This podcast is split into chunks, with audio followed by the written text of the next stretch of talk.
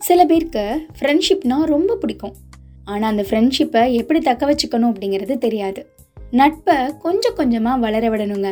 அவசரப்படுத்தி அதில் வேகத்தை நீங்கள் காண்பிச்சிங்கன்னா அந்த நட்பு என்றைக்குமே நீடிக்காது. கேட்டுட்டு இருக்கீங்க பாமன் நேசக்கரங்கள் அறக்கட்டளையின் கடல் ஓசேஃபம் தொண்ணூறு புள்ளி நான்குல அலைப்பாயுதே. நிகழ்ச்சிக்காக நான் அர்ஜய் ஜீனத். இன்னைக்கு நிகழ்ச்சியில் விமலா ரமணி அவங்க எழுதின அங்காடி அப்படிங்கிற கதையை தான் கேட்டு தெரிஞ்சுக்க போகிறோம் கதைக்குள்ள போமா திகச்சு போனா சிதம்பரம். அவனோட தாய் வள்ளியம்மை சொன்னதென்ன? இவன் நினைச்சது என்ன? என்னன்னே தெரியல சொல்றேன். தம்பி அப்பா தான் இறந்துட்டாரு. ஆனால் அவர் நடத்தின இந்த பொட்டிக்கடையை நீ நடத்துப்பா. இந்த கடை சாகலை. ஐயாவோட ஆசீர்வாதம் உனக்கு என்னைக்கும் இருக்கு. அப்படின்னாங்க வள்ளியம்மை. இந்த சொத்த பொட்டிக்கடை வச்சு நடத்தவன் ஓடி வந்தான்? கல்லால் உட்காந்து காசு சேகரிக்க வந்தானா? அதுவும் இந்த கிராமத்துல மூக்காயும் கண்ணாயும் தான் உலகமாக அழகிக. அவங்களுக்காக காத்திருந்து காத்திருந்து இவன் வாழ்க்கை கழியணுமா என்ன? இதோ பாராத்தா இந்த கிராமத்துல குப்பை கொட்ட என்னால முடியாது. நீ போட்டிருக்க இந்த பொட்டிக்கடை என்ன சூப்பர் மார்க்கெட்டா? வேண்டாம் பேசாம இதை வித்துட்டு பட்டணத்துக்கு வா. ஏதாவது நாலு காசு பார்க்கலாம். அப்படின்னா குறுக்கிட்ட வள்ளியம்ம எந்த வெற்றியானாலும் உழைக்கணும் ஐயா. நம்ம கையில தான் இருக்கு உழைப்போட வெற்றியே. கேட்க நல்லாதாம்மா இருக்கு.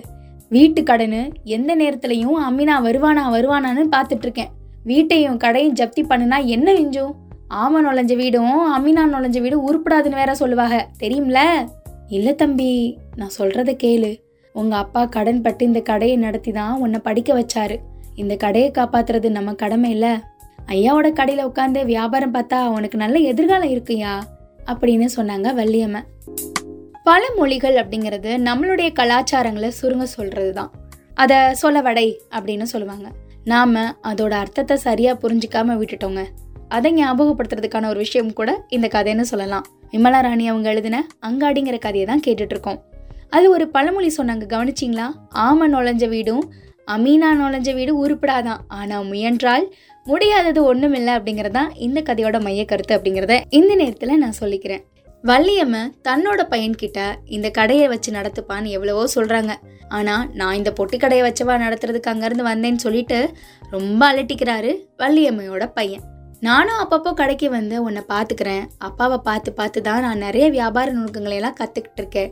உனக்கு அது உதவியாக இருக்கும். என்ன சொல்கிற அப்படின்னு சொன்னதும் கோபமாக கிளம்புனாரு வள்ளியம்மையோட பையன் சிதம்பரம். யோசனையில் ஆழ்ந்தாங்க வள்ளியம்மை. இந்த வீட்டை ஜப்தி செய்ய விட்டுடக்கூடாது இந்த வீட்டில் தான் பெரியவர் தன்னோட இறுதி முச்சை விட்டார். என்னுடைய கடைசி காலம் இங்கே தான் முடியணும். வங்கி கடனுக்காக அடிக்கடி சில டாக்குமெண்ட்ஸ் கையெழுத்து போட வள்ளியம்மை போனப்ப அந்த மேனேஜரை நல்லா தெரிஞ்சு வச்சுக்கிட்டாங்க. ஒரு தடவை அவங்க என்னம்மா பெரியவரும் போயிட்டாரு. இனிமேல் நீங்கள் தனியாக என்ன பண்ண போறீங்க? பேசாமல் இந்த வீட்டை விற்றுட்டு கடன் அடிச்சிட்டு நிம்மதியாக இருங்கம்மா அப்படின்னாரு அந்த பேங்க் மேனேஜர் அப்போ அவங்க எதுவுமே பேசலை. மீண்டும் அதே பேங்க்கை நாடி போனாங்க வள்ளியம்மா. மேனேஜர் எங்கள் எங்க வீட்டுக்காரரை கடனாளியாக்க விரும்பலைங்க. நானே கடனை கட்டிடுறேன். எப்படிம்மா? எப்படி உங்களால முடியும்? என்னால முடியுங்க ஐயா ஆனா நீங்க உதவணும் அப்படின்னவங்க தன்னுடைய சில எண்ணங்களை கூறி திரும்ப கடன் வாங்கினாங்க. அந்த கிராமத்துல இருந்த ஓரளவு படிச்ச பெண்களையும் வேலை இல்லாம இருந்த பெண்களையும் ஒன்று திரட்டினாங்க. உங்களுக்கு ஃப்ரெண்ட்ஸ் இருப்பாங்க. அந்த ஃப்ரெண்ட்ஸில் ஒரு சில பேர் உங்களுக்கு நல்ல உதவி பண்ணுறவங்களா இருப்பாங்க. அந்த உதவி பண்ணுறவங்கள நீங்கள் பாராட்டணும்னு நினச்சிங்கன்னா நிறைய பேர் முன்னிலையில் பாராட்டுங்க. சைரஸுங்கிற அறிஞர் தான் இந்த விஷயத்த சொல்லியிருக்காங்க. வள்ளியம்மா அந்த பேங்க்ல போய் அந்த மேனேஜர் கிட்ட என்னால என்னுடைய கணவர் கடனாளியாக வேணாம் நானே இந்த கடன் அடைச்சிடுறேன் அப்படின்னு சொன்னாங்க வள்ளியம்மா. நீங்க எப்படிமா உங்களால முடியுமா? அப்படின்னு கேட்டதுக்கு அவங்க சில யோசனைகளை சொன்னாங்க. அது என்ன யோசனைங்கிறதா இப்ப நம்ம தெரிஞ்சுக்க போறோம். வள்ளியம்மை அங்காடி அப்படின்னு ஒரு புதிய உருவம் அந்த பெட்டி கடைக்கு கிடைச்சிச்சு. பழைய இடத்துலையே புதிய கடையை நிர்மணிச்சாங்க.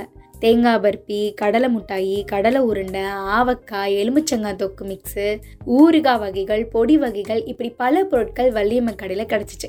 அது மட்டும் இல்லாமல் மரச்செக்கில் ஆட்டின சுத்தமான தேங்காய் எண்ணெய் நல்லெண்ணெய் கடலெண்ணெய் இது எல்லாத்தையும் விளம்பரத்தோடு விற்க ஆரம்பித்தாங்க பத்திரிகைகளில் சின்ன சின்ன நோட்டீஸ்கள்லாம் வச்சு ஊருக்கெல்லாம் அனுப்புனாங்க.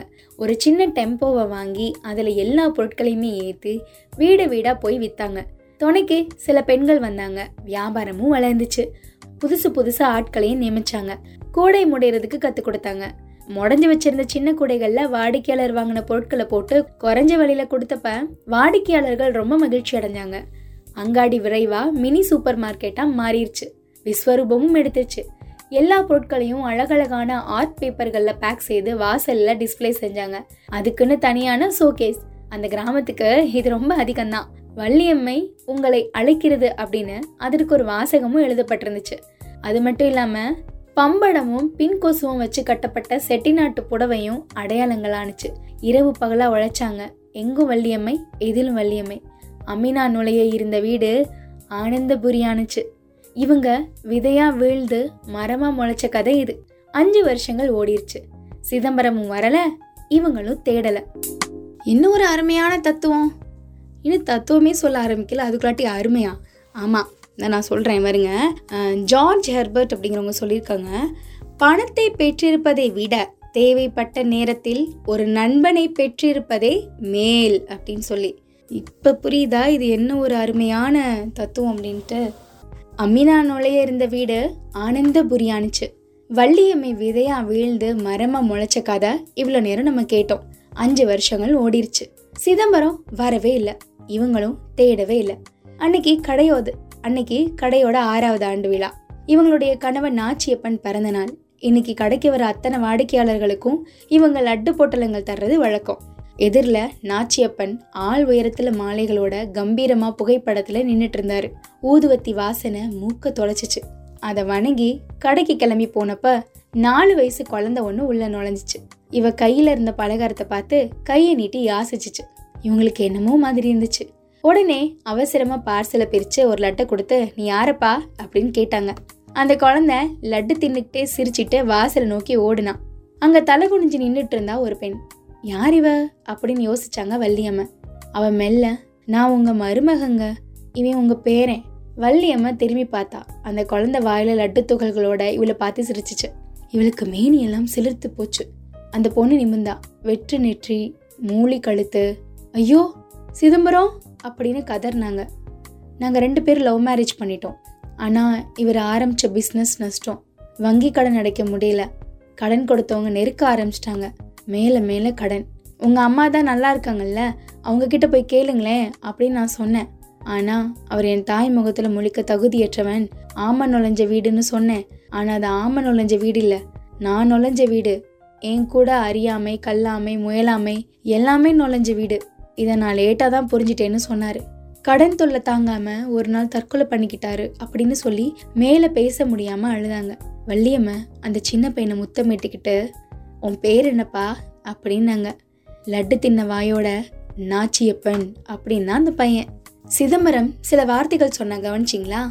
ஆமை நுழைஞ்ச வீடுன்னு சொன்னனே. அது ஆமை நுழைஞ்ச வீடு இல்லை. நான் நுழைஞ்ச வீடு. என் கூட என்னென்ன தெரியுமா நுழைஞ்சிச்சு? அறியாமை கல்லாமை முயலாமைன்னு. முயற்சி பண்ணா முடியாதது எதுவுமே இல்லை. எங்க அம்மா முயற்சி பண்ணி பெரிய அளவில் வெற்றியை பார்த்துட்டாங்க ஆனா அண்ணா இல்லை என்னை மன்னிச்சிடு அப்படின்னு சொல்லி அவன் இறந்துட்டான். இப்போ புரியுதா? ஆமை புகுந்த வீடெல்லாம் கிடையாதுங்க. இந்த அறியாமை கல்லாமை முயலாமை போனாதான் குடும்பம் விளங்காது. கொஞ்சம் எல்லாரும் ஆர்வமா இருங்க. அறியாமையை விளக்குங்க. கல்லாமையை போக்குங்க. முயலாமை இல்லாமல் இருக்காதீங்க. முயற்சி செய்யுங்க. முயன்றால் முடியாதது எதுவும் இல்லை என்ன தத்துவம் நல்லா இருக்கா? சரி மக்களே இதோட நானும் கிளம்ப வேண்டிய நேரம் வந்துருச்சு. மீண்டும் அடுத்த தலைப்பாதி நிகழ்ச்சியில சந்திக்கலாம். எல்லாரும் முயற்சி செய்யுங்க. வாழ்க்கையில முன்னேறுங்க. தொடர்ந்து இணைஞ்சிருங்க. இது நம்ம கடல் ஓசி எஃப்எம் தொண்ணூறு புள்ளி நான்கு.